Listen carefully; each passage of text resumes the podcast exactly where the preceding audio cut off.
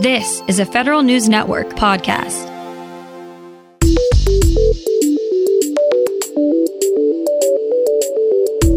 Coming up on today's Federal Newscast, looks like they might be cleaning house at the Cybersecurity and Infrastructure Security Agency.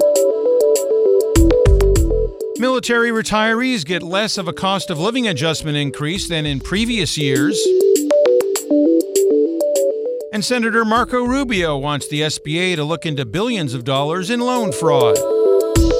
These stories and more in today's Federal Newscast.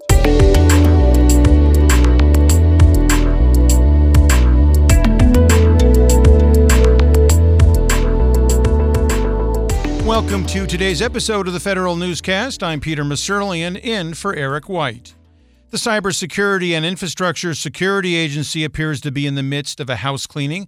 Federal News Network's Jason Miller has the details. Brian Ware, the Assistant Director of the Cybersecurity Division at CISA, is leaving today, and CISA Director Chris Krebs may soon be following him out the door. Ware unexpectedly resigned yesterday, announcing his last day would be November 13th. Meanwhile, Reuters is reporting that Krebs has told people he expects to be fired by the White House. Both cyber leaders are well respected across CISA and within the federal community. Ware led the development of CISA's 2025 strategy. Krebs has been a leading voice on everything cyber, from securing federal networks to election security. Jason Miller, Federal News Network. Two representatives are calling on President elect Joe Biden to stray away from appointing people with defense industry ties to Pentagon positions. Representatives Barbara Lee and Mark Pocan warned that appointing former industry heads could cause bloated military budgets. Under the Trump administration, former Defense Secretary Mark Esper previously worked as a lobbyist for Raytheon. Former Acting Defense Secretary Patrick Shanahan served as a Boeing executive for three decades and Jim Mattis served on the board of General Dynamics. The House takes another step forward technologically. Tom Temin has more. Speaker Nancy Pelosi received word from Zoe Lofgren, chair of the Committee on House Administration, that technology now exists to conduct secure remote voting. Because of pandemic, until now the House has allowed remote voting by proxy, but research among state and foreign country legislatures, aided by the intelligence community, has turned up ways to do full remote floor voting. House members must now agree on rules for remote voting. The House has had tens of thousands of online hearings and debates since the advent of the pandemic. I'm Tom Temin. Military retirees will see less of a cost of living adjustment increase than in previous years. Federal News Network Scott Maucione reports. Military retirees will see a 1.3% increase to the money they receive from the government in 2021. That's a decrease from the 1.6% retirees received in 2020 and a sharp decline from the 2.8% they got in 2019. The cost of living adjustment is calculated each year by comparing the consumer price index from the previous year to the current year. There are currently 2.18 million military retirees who receive pay from the government. Military family members receiving survivor pay will also see the same COLA increase. Scott Maucione, Federal News Network. The largest union at the Department of Veterans Affairs says things aren't nearly settled with its bargaining agreement. More from Federal News Network's Nicole Ogrysko. The Federal Service Impasses panel may have weighed in on a big portion of VA's contract with the American Federation of Government Employees, but AFGE says it still has two outstanding lawsuits, 22 negotiability appeals, and one unfair labor practice pending.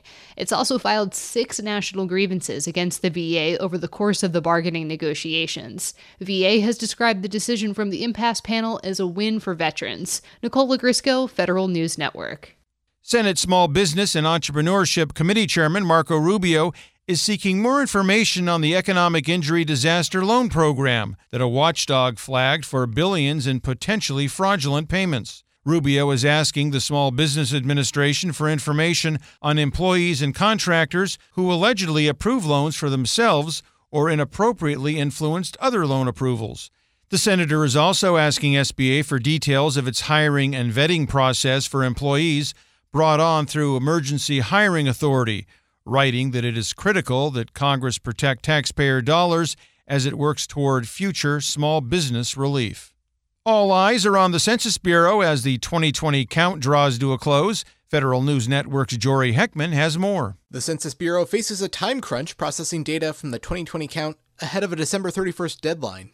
But the Census Scientific Advisory Committee recommends the Bureau keep watchdogs and the public in the loop on its progress. The committee recommends the Bureau release detailed metrics that will help the public understand the quality and confidence the Bureau has in the data it'll release. Committee Chairwoman Allison Plyer says that'll help build trust in not only the decennial count, but also the Bureau's other statistical surveys. We need radical transparency from the Census Bureau. Transparency is really critical at this point. Jory Heckman, Federal News Network. A key part of the 46 year old Privacy Act is moving into the 21st century. The Office of Management and Budget's new guidance gives agencies a year to let citizens validate and verify their identities online when asking for their records. Agencies also have to put access and consent forms online for citizens using properly vetted identity credentials. The memo implements the Creating Advanced Streamlined Electronic Services for Constituents Act of 2019, or the CASES Act, which President Donald Trump signed into law in August of last year. The Interior Department's Fee for Service Interior Business Center has a new director, Byron Adkins. He previously led the Facilities and Environmental Policy Office in the Commerce Department, and he's also managed facilities for Agriculture's Eastern Business Center. The Homeland Security Science and Technology Directorate has been hosting a series of biometric technology rallies this year. The pandemic caused a change to the focus of the rallies. DHS asked industry for facial recognition systems that work in spite of masks or other PPE. Results will be released later this month. Find these stories at federalnewsnetwork.com and stay up to date on your agency's response to the coronavirus on our coronavirus resource page. I'm Peter Musurlian, in for Eric White.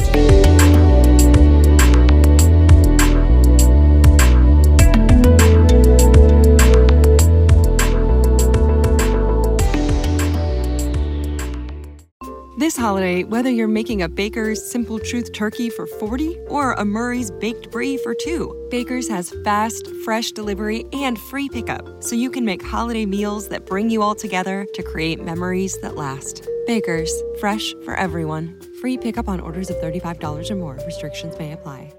Get more ways to save at the Buy Five or More Save $1 each sale. Just buy five or more participating items and save a dollar each with card. Baker's, fresh for everyone.